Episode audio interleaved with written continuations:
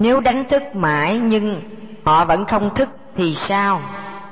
Sự cương quyết của phần hồn, sự sáng suốt của bạn phần hồn đang bảo vệ thể xác, tại sao không tập trung để làm một việc hữu ích cho cái tiểu thiên địa tiến hóa mà lệ thuộc bởi những sự ô trượt mà tạo sự đắm chìm khổ tâm của chính mình?